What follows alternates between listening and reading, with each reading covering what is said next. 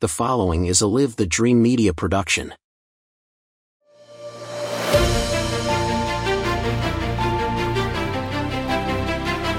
Hello and welcome to the Faith Family Schools podcast with your host Christopher DeSimone.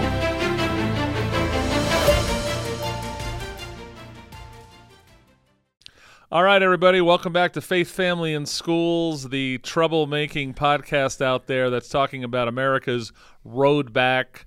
Um, the premise of the podcast is in the end, uh, when we have elections that might go your way, if you think you go that way, they seem to be temporary speed bumps as America keeps tumbling down the hill. I believe it's probably happened. I was born in 1970, so I think that's right about the target time at, that we really started rumbling down the hill. And then you go, hey, dude, where's my country, right?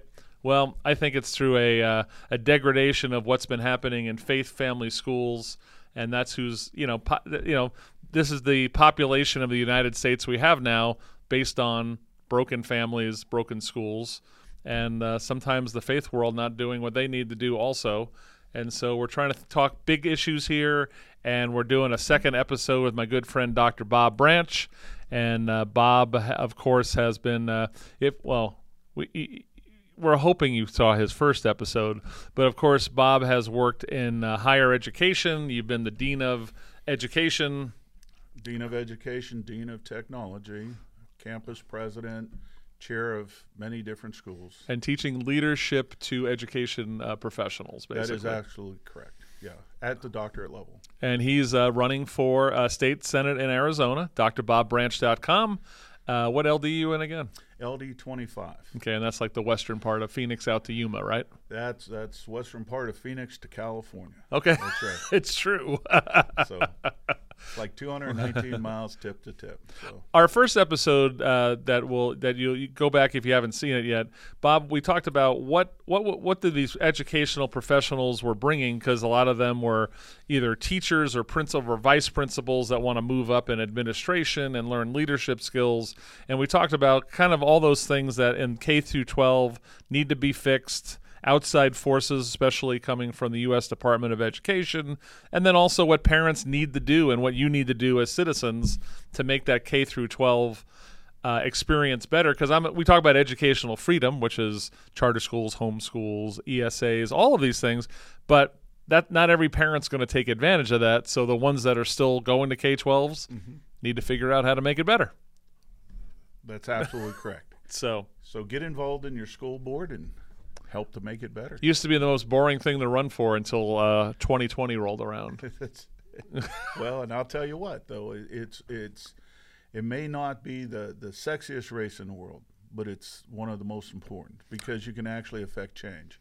So you and I, uh, you know, when I look at the the political party, especially the Republican side, they don't really get excited about school board races, right? They, you know, it's more sexy to run for other things, Congress or statewide office or things like that. And then once in a while, there's a Republican who says, "Hey, I'm going to run for office. I'm going to run for school board." And they go, "Yeah, that's cool. Well, uh, maybe we'll help you." Maybe we'll help you. That's right. So the the school board race they're they're nonpartisan, Yep. but it doesn't mean you can't be a very conservative individual and care about faith, family, and schools. This guy knows how to sweet talk me on my That's own right. podcast. That's right. Uh, let's talk about the college world right now because they have they have their own challenges, big challenges right now. Colleges have challenges. So where is the college experience from let's say 20 let's go 20 I don't even go 50 20 years ago to the college experience now what do you see as the difference of what's going on in America's colleges from 20 years ago to right now Well, I think the focus 20 years ago was the more the sage on the stage. The professor gets up, lectures. This is how it is. I like Sage on the stage The sage on the stage, right? Um, and to understanding that um, pedagogy is different than andragogy, teaching adults. We have to be able to teach to an adult, not to a child. So when they go off to college, we should not treat them as if they're children again. And we were. And and but a lot of people still want us to. Uh, you know, they'll they'll come into a college and they'll say, "Well, uh, I didn't learn this. Well, uh, you're the learner. You know, I'm more of a mentor, and why didn't you learn it? Uh, Sure. We covered it. Uh, well, you didn't teach it, and it's it's like, well, wait, that's that's in high school, right? That's in elementary school. Uh, the earnest is on you when you go into college. Uh, and I don't think we've necessarily made that transition. But also, 20 years ago, uh, online education was something new. And now it is something that we're even, you know, having our kids do in, in high school and Yep. elementary school. And uh, so there, there's a lot of difference in education there. So I would uh, say that, of course, the children, the children, the young people going to college, Adults. yeah. adults, sorry, thank you, um, are less prepared for college than they've ever been before as a percentage of a student population. As a percentage, I, I, I would not. I, I see that as, you know, being in education for over 20 years, less prepared um, than before. I have a, a friend of mine whose daughter teaches remedial math at the University of Arizona, mm-hmm. which is a science research university. And those sections of remedial math each year keep getting bigger and bigger and bigger. And she's telling me basically, you know, they could maybe do 32 times 42 kind of math, Right? right? And after that, it's real foggy Oh man. right? And so the so these kids are their parents or they're putting it on their their student loans. Mm-hmm. Them and slash their parents are going to spend a lot of money on stuff that they sh- of course should have learned in high school. And also, the, the I, I, I think that we have to look where the high school student is coming from, like an Arizona public school or um, you know a um, Virginia public school or something into our school system. Different level of preparedness Sure. i- into the school systems. Um, you know, unfortunately, and you brought up the politics. Yep. So let, let's look at Arizona politics. So you had Jan Brewer, two terms, governor. Doug Ducey, two terms, governor. Why do we have a liberal school board? I have no clue why we have a liberal school board. Oh, and, the you, you- Board of uh, the board. Education. You're talking about the board of regents. No, no, no. That's college. Yeah, Okay. That- and I understand that. But remember, in 2018, there were five Republicans running for superintendent of public instruction, Right. including the incumbent Diane Douglas and a three-term U.S. congressman. But when Doug Ducey appointed somebody to the board of regents, he he picked DuVal, Right. his political opponent and a Democrat Yep. why you know and so when we look at education when we look and say well you know if we vote this way they'll fix Paradise Valley Country Club. That's probably the only thing I can. I'm sorry. well you know, sometimes political opponents aren't really opponents right? Right. too they could be friends and that's unfortunate but if you look at our um, the, the the Department of Education for the state of Arizona um, why wasn't it filled with very conservative individuals Right. that cared about education? Why? And that that's something that boggles the mind. It seems that the superintendent of public instruction, when they get in, there's always a fight at that board because that person, you know, let, let's say it was Diane Douglas. Uh, Diane Douglas? Yeah, that's Yeah. correct. I was thinking of Ellie Mae. Who, what was her name? Oh, it was like Diane Douglas. No, so Diane Douglas, uh, when she was um, in there, she fought. She fought with the Board of Education. She fought with the governor, um, and but you consistently seen that. Um, now that uh, you know Tom went into there, I- Tom Horne. Tom Horne, it, it's not a natural fit. Still, there's there's still the the headbutting, and we have to end that. We have to get governor in there that will appoint the people to the board of uh, Department of Education. That board that will work in conjunction with a conservative individual like Tom Horne to fix education, right? Now I seen Tom come out the other day. He did a commercial and say, "Oh, and we have all of our schools are excellent here in Arizona." It was like, well, I, you know, maybe he's running for something. I don't know. I don't know. I looked at some of the new grades in some of the schools, and I wouldn't. I wouldn't send my dog there to that school. and I, you know, we got a B plus. I'm like, "Uh, don't Yeah. Um, so when we talk about the college world, and we, Yes. uh, um, so what I see in college right now is because there's such large bureaucracies. Mhm. And I'm, I'm going to talk about the state university system right now, and this is in across the country, and most private colleges also. They're there to make money, and to create jobs, high-paying jobs for themselves. Is that? Am I being too? Am I being too uh, pessimistic? I, I, I, I, actually think it's worse than that. Oh no. Well, th- I'm they're- being they're- optimistic. they're- that's right. Well, you know, you drive around downtown here, or you drive up, uh, uh, you know, in the uh, uh, the Tempe area, even the downtown Phoenix area, and look at all the expansion that ASU, for instance, is doing. Yep. Arizona State. All of that is funded on the back of student loans, right?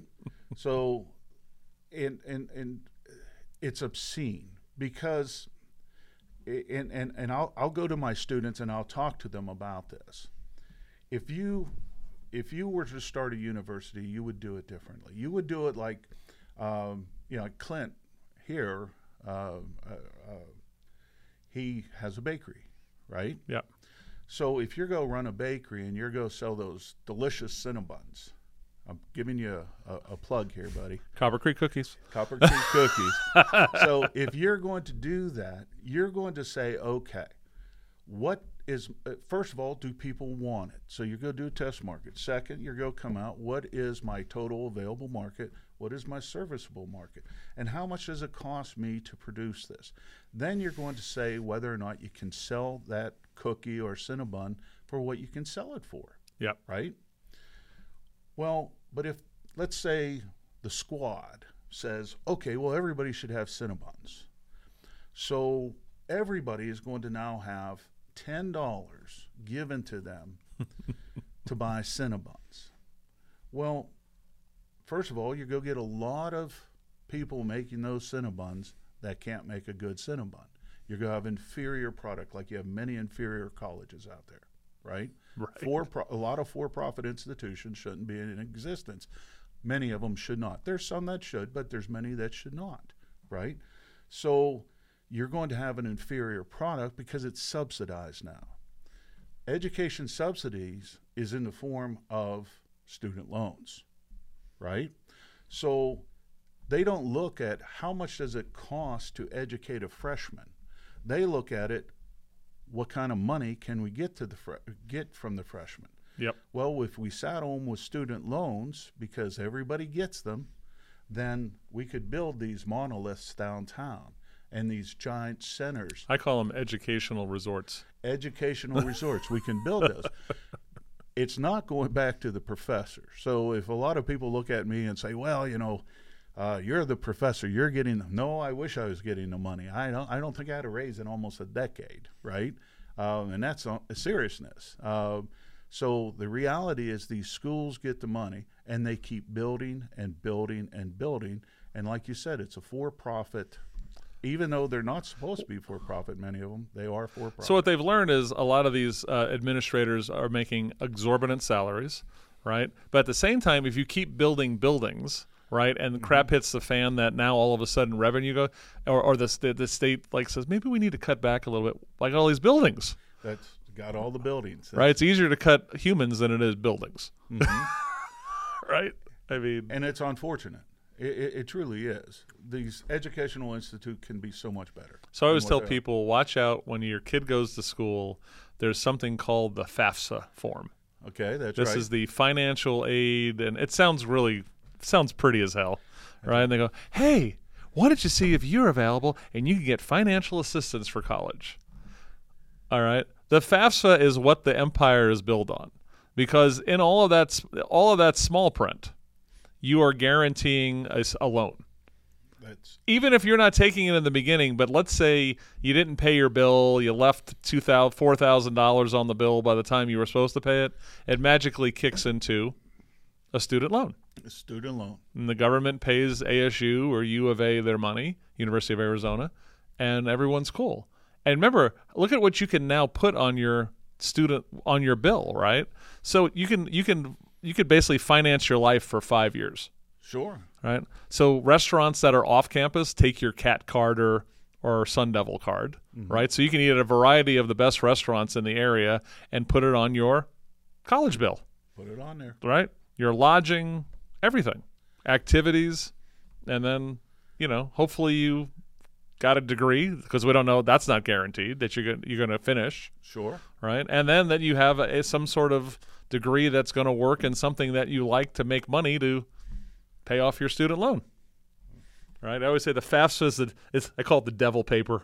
Once And it's it's one of the only loans that w- is not forgiven in a bankruptcy. And you know, so if you think, well, you know, I'll take this and I'll declare bankruptcy, you still owe it.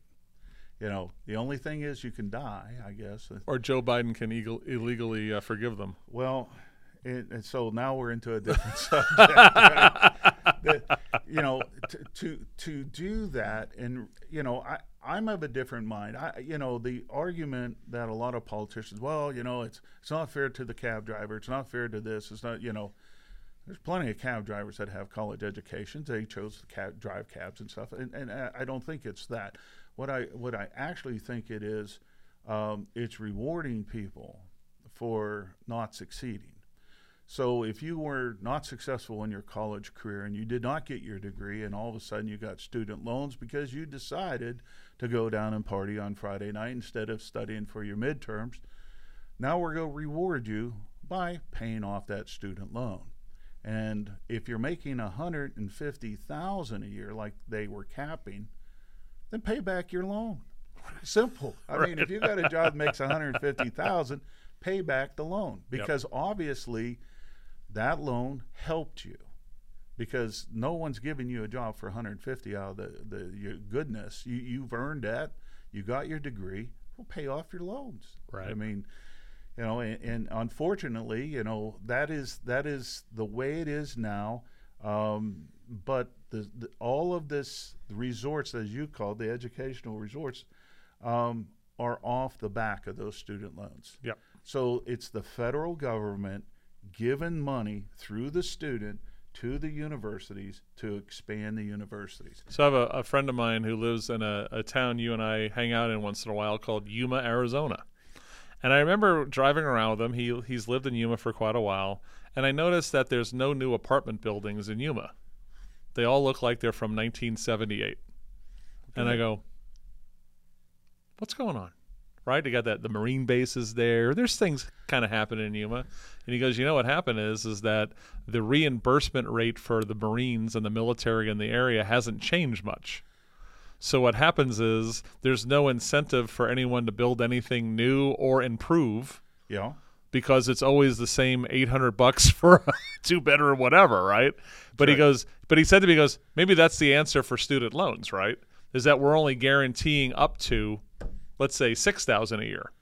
Mm-hmm. Then all of a sudden, either people, the ones will go out of business, or magically tuition will go down to six thousand dollars. Stop giving student loans. Right. So, but the slippery slope might be to at least limit how much you can have guaranteed. Sure, but unlike the Marines that you're talking about, it keeps going up every year. It's true.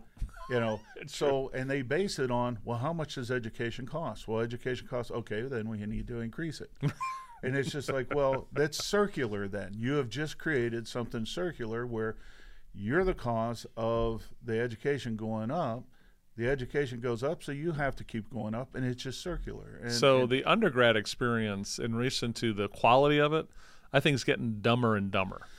Okay, because what it hits to me, because I've had a bunch of young people either that I'm related to or I coached in soccer go through various universities, Mm-hmm. and they're not really getting challenged. It really feels like a. Uh, remember they used to you used to pay money to go to like New York Yankee baseball fantasy camp in Florida during spring training. Sure, sure. I feel like they're doing this elaborate college fantasy camp. where We're giving you the whole thing, the whole experience. Sure. We'll kind of teach you. We're not going to kill you on testing or you know uh, any that kind of thing. So I, I, someone in my life who just graduated a state university in Arizona, she went to Basis Middle School, which is a highly math science um, base uh, charter school in Arizona. That's right. Went to regular high school, K through 12 high school, because Basis started ruining education for her. That's a whole other story. But she said that um, Basis eighth grade was tougher than all four years. All three. The th- she graduated in three years. She's a smarty pants. The three years she went to mm-hmm. State University in Arizona. you you hit you hit on something that a lot of the universities now are going to lax assessment. I think a lot of the reason is because the students are used to that in high school and junior high. Yep.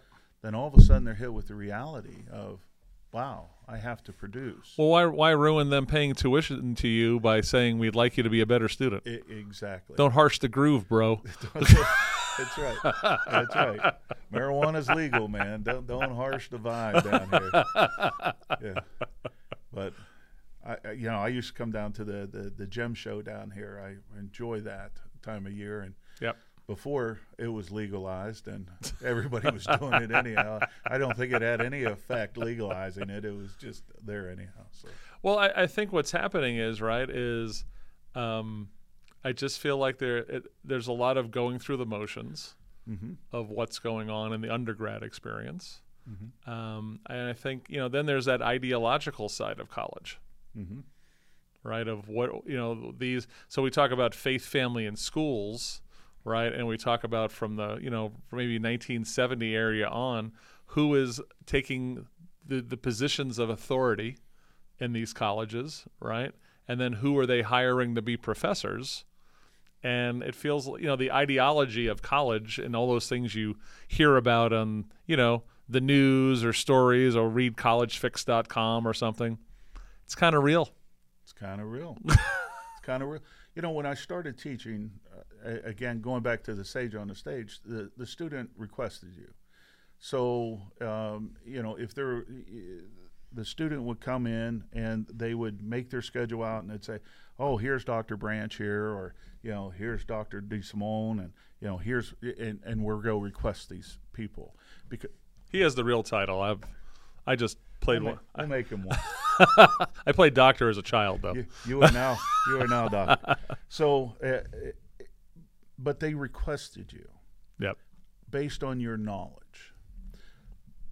Somewhere around 2016, 17, and 18, uh, when you started going with all the pronouns and all of the, the you- you hurt my feelings or don't tase me, bro, or whatever, whatever it was, there, there, there started being a huge disconnect. Now, I, I believe in a course room you should respect everybody.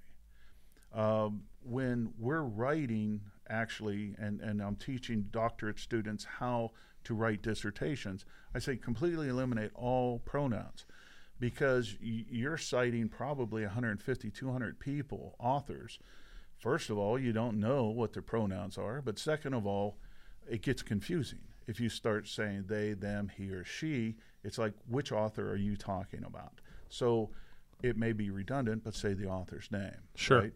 Um, so I've I've taught them to do that, but you know now we have more of a litigious, um, you know, student out there that is well, you didn't address me by my proper pronoun or whatever, um, and it's like, wait a second, did you select me to teach you my knowledge on leadership or my knowledge in technology, or why did you select me? Um, and you know, I, I, I see this more and more.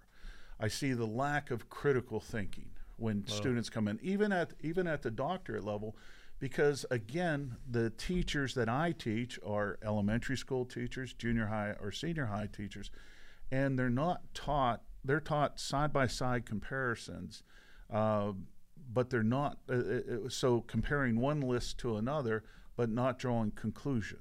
So there's no thought process on critical thinking. But that's how they're teaching in, in school. And, Right. And so the teacher brings that over now to my college classes.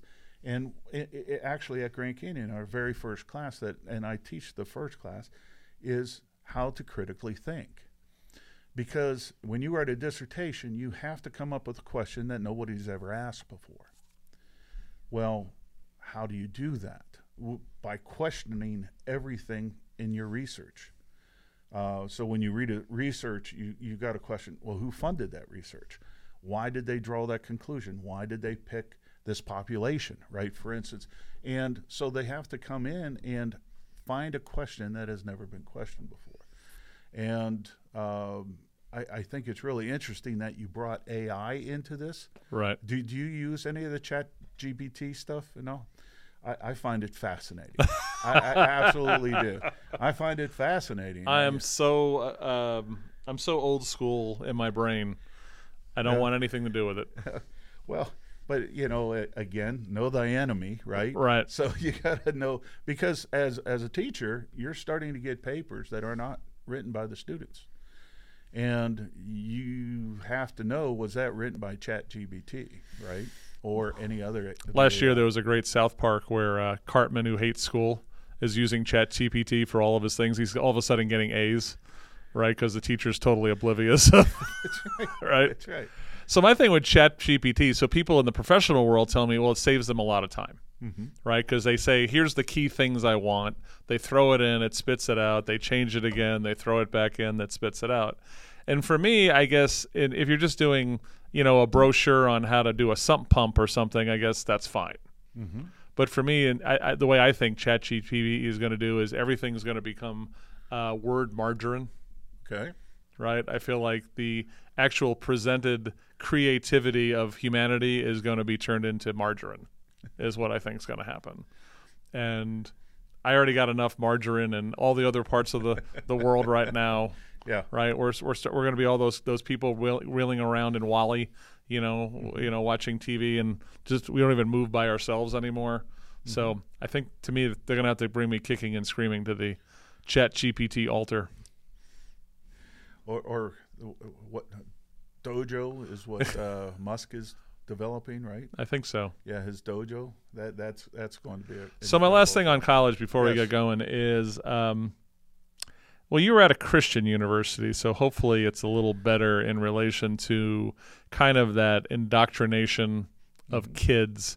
But you see it at the state universities all the time. Mm-hmm. And um, a, a future guest on this show is my buddy. Um, he's uh, Father Father Matt Lowry. He's the priest at NAU's Newman Center Okay. up in northern Arizona. And so he's been a priest for like 16 years, but he's been at that, that Newman Center for 14 Okay. because he knows that's where the battle is, Mhm. right? These these these kids who are being moving away from their parents, right? Sure. And they're kind of put to the wolves by themselves at this point. There you go. And you know, he'll tell you that there's so many that are unprepared for the onslaught of what college throws at you. Not just peer pressure from your dorm buddies or friends, but what the university teachers and administration's throwing at you. So that's the other part of college is your your um, people like well my you know I have a student loan on my kid for a hundred thousand dollars and I don't even recognize my kid anymore. That's right. You just you turned your conservative kid into a liberal.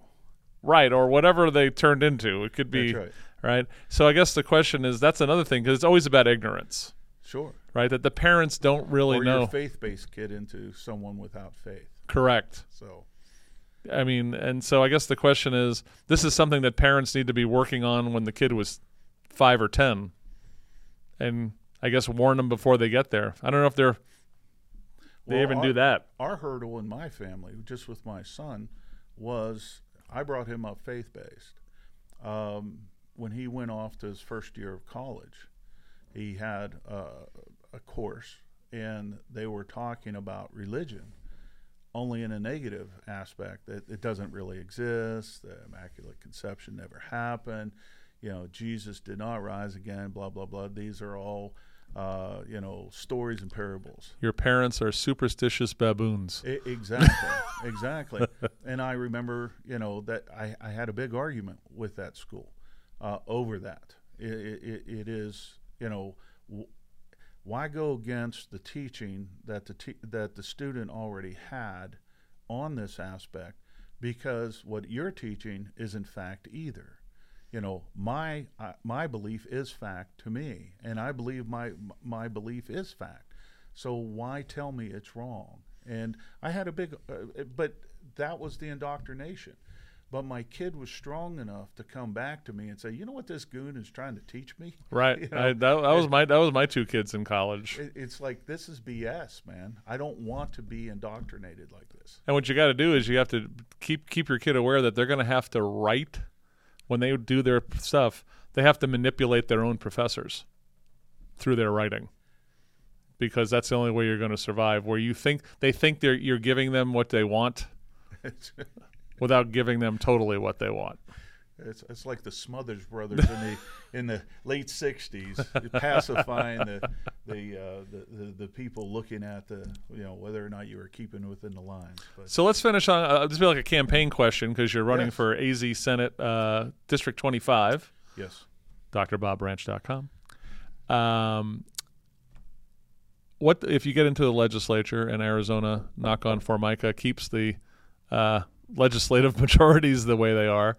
Uh, when it comes to universities, what can we be doing from a state legislature point? Pretend there's a Republican governor. Uh, my mind just went. Wait, we got a, a Democrat as a governor here. Let's just what what what what would be good legislation to come from the Arizona legislature or any legislature out there to maybe uh, fix a little bit of the college situation? okay. An idea, and, and, and just just run this by, and, and this goes back to pacifying the teacher that you were just saying your your your your child has to be smart enough to do that. Yep. So let's pacify the teacher. Make it illegal for any predatory loans that are not excusable through uh, foreclosure. Gotcha. Sounds simple, sounds nice. It says, hey, you can't have a loan that can't be forgiven if you go to foreclosure. It's like, well, our bankruptcy, I mean, not foreclosure. I, I apologize. Bankruptcy. So by doing that, what you're doing is whoever is doing that loan, is breaking the law, right? which is the United States government. So so what I see, right, is imagine if we didn't have any government student loans, Mm-hmm. and you actually had to go to a bank, That's right. right? And they had to bank on you. They're going to say, "All right, Bob, how'd you do in high school?" Right? Show me your grades. Show me your grades. right? Because you're if you're riding a D and you go, "Hey, Bank of America, could you give me hundred and fifty thousand dollars to get my sociology degree?" They were like, uh, "Excuse me, sir, why? There's a homeless guy in the in the bank. You get rid of him, please." But oh, he's asking for you're, you got to go, sir. Goodbye. Yeah, Right? that's right. Imagine if we went back to those days.